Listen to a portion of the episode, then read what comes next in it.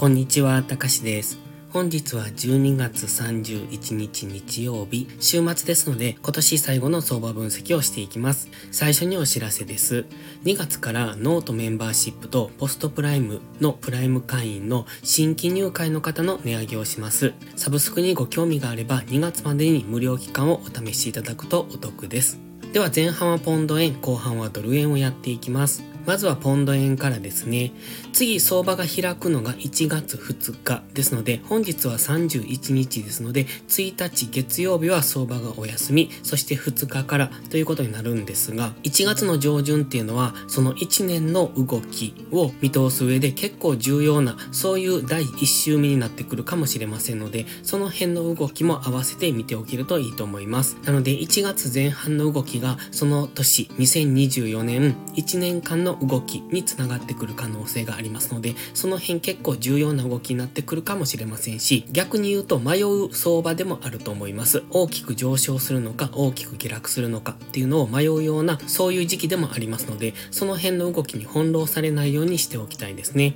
ではまずポンド円の冷やしからです。現在冷やしは平行チャンネルの下限付近に張り付いております。GMMA の青帯で上値を抑えられておりますので、基本的には上値が重い展開。かといって下抜けていくのかというと、今のところは現在地付近は何度も下髭を出しているところですので、底堅い動きをしていることも確かです。なので上がったところは売られるが、下がったところは買われるっていう、そういう分かりにくい動きをしている、そんな中ですね。できればこのピンク丸の安値、ここを下抜けてきてくれると下落に加速がつくのかなとも思うんですが、現在はそこもなかなか下抜けられないので、178円ぐらいはすごく硬いんですが、182円から183円付近っていうのもかなり上値が重くなっているところですので、しっかり上がったところから売っていく、もしくは下がったところから短く買っていくっていうのが現在の相場です。ストキャスティクス、 MACD に関しても中途半端な方向感のない動きをしておりますが、ストキャスティクスはそろそろ安値圏に近づいてきておりますので、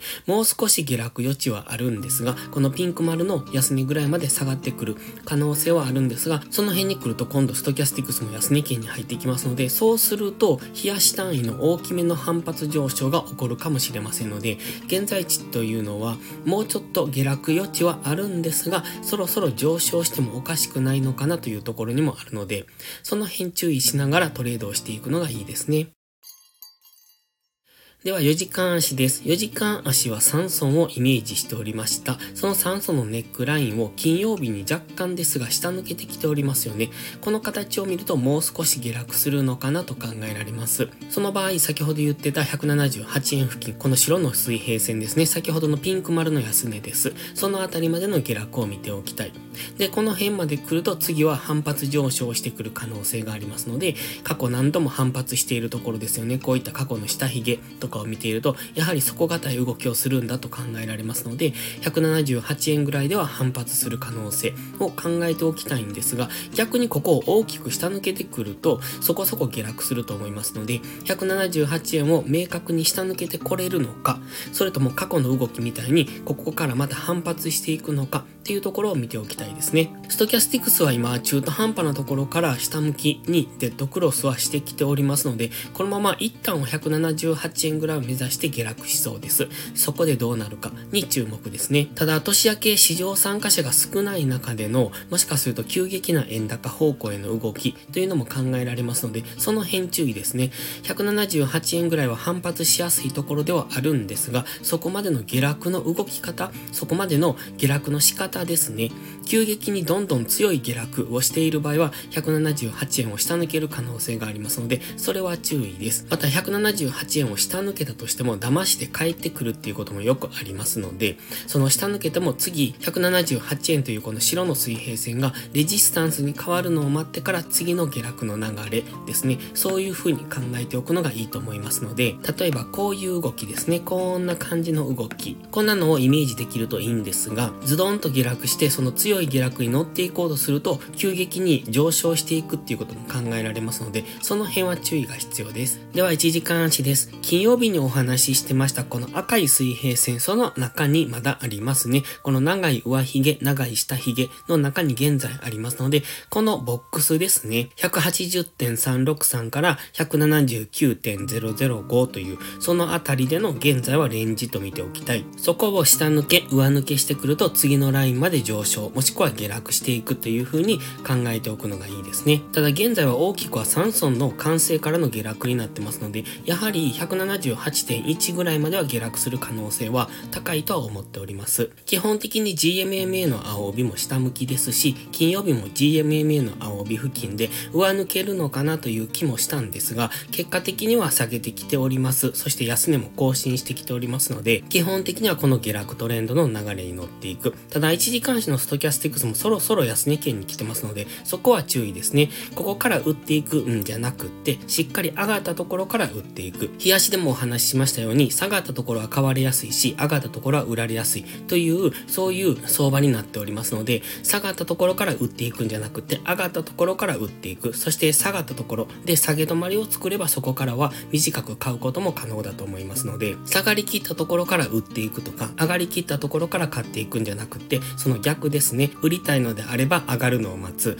買いたいのであれば下がるのを待つ。っていうことが大切です。では次はドル円ですね。ドル円はこの白の水平線を目指して現在はじりじりと下落してきております。こちらも微妙な下落の仕方なんですね。ストキャスティクスは結構安値圏付近に張り付いておりますので、売り圧力は強いんですが、明確に下げるというわけじゃなく、上がったり下がったりしながら、木曜日も下髭を作ってますし、ちょっと動きとしては分かりにくいのかなと、金曜日も上髭を作ってますよね。上がったり下がったりしながら徐々に下落してきているというところです。ただ、ストキャスティクスはそろそろ安値圏ですので、やはり一旦反発しやすいところ、この白いラインっていうのは140円付近でもありますし、現在は140円もしくはこの白の水平線付近からの反発を見ておきたいです。ただそこまではじりじりと下落するかもしれませんので、買い足の下落トレンドに乗っていくのが良さそうですね。ただし、日足を見ているとそろそろ反発しそうな雰囲気もありますので、そこは注意です。では4時間足です。4時間足はこの下落の勢いが徐々に弱まってきてますねっていうことを話していたと思います。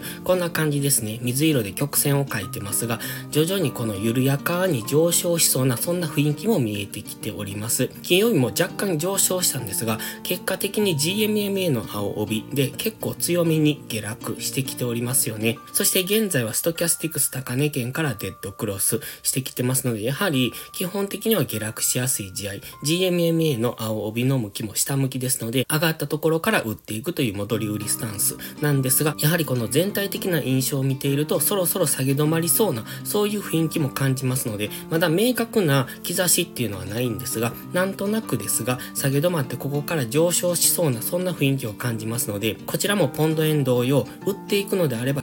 しっかり上がったところから売っていくのがいいですね。で、この、えっ、ー、と、この GMMA の向きは下向きですので、基本的には上がったところを売っていくという戻り売り、金曜日みたいにこうやって上昇してきてくれると、そこからこの辺りでの下落のパターンとか、そういうのを探して、そこからの下落の流れを見ておくのがいいです。また金曜日の場合は、ストキャスティックスも高値圏にあったので分かりやすかったかもしれないですね。GMMA に接触、ストキャスティックスも高値圏からのデッドクロスっていうところで、この下落の流れに乗っていくのは分かりやすかったかもしれない。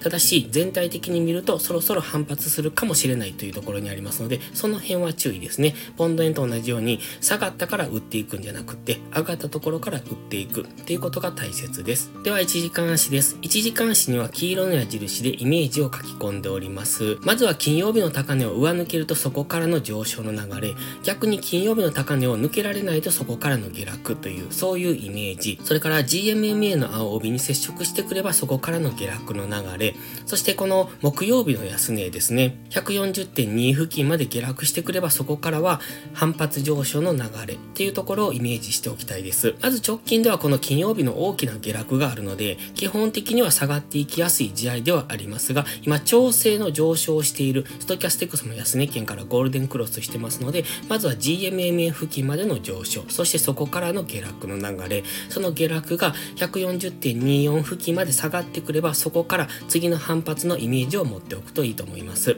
ただもちろんここを下抜けてどんどん下落していくっていうことも考えられます。4時間足の GMMA に沿って現在は綺麗な下落トレンドを作っておりますので、基本はその流れに乗っていくなんですけれども、あの、4時間足の下落トレンドと言いましても必ずこの調整の上昇っていうのがありますので、このあたり、木曜日の安値の140.24付近まで下がってくれば、そこから一旦上昇する可能性もありますので、その上昇をイメージした矢印になってます。基本的には上位足下落トレンド、1時間足も下落トレンドで目線は下ですので、上がったところから売っていくのがいいと思いますが、金曜日の高値を超えてくると一旦上昇ですね。この白のトレンドライン、4時間足に引いてました白のトレンドラインぐらいまでは上昇していくかもしれませんので、その辺の流れも見ておくとトレードはやりやすいかもしれません。それでは本日は以上です。この動画がわかりやすいと思ったらいいねとチャンネル登録をお願いします。そして最後にお知らせです。ノートのメンバーシップ会員を募集中です。冒頭でもお話ししましたように、2月からの新規入会の方は料金値上げを考えておりますので、もしご興味あればそれまでにご入会をお願いします。初月無料となっております。ノートメンバーシップは毎朝更新の相場分析、それから週末にはわかりやすいスキルアップ動画を投稿しています。FX で勝てるかどうかは知識量の違いが決め手になります。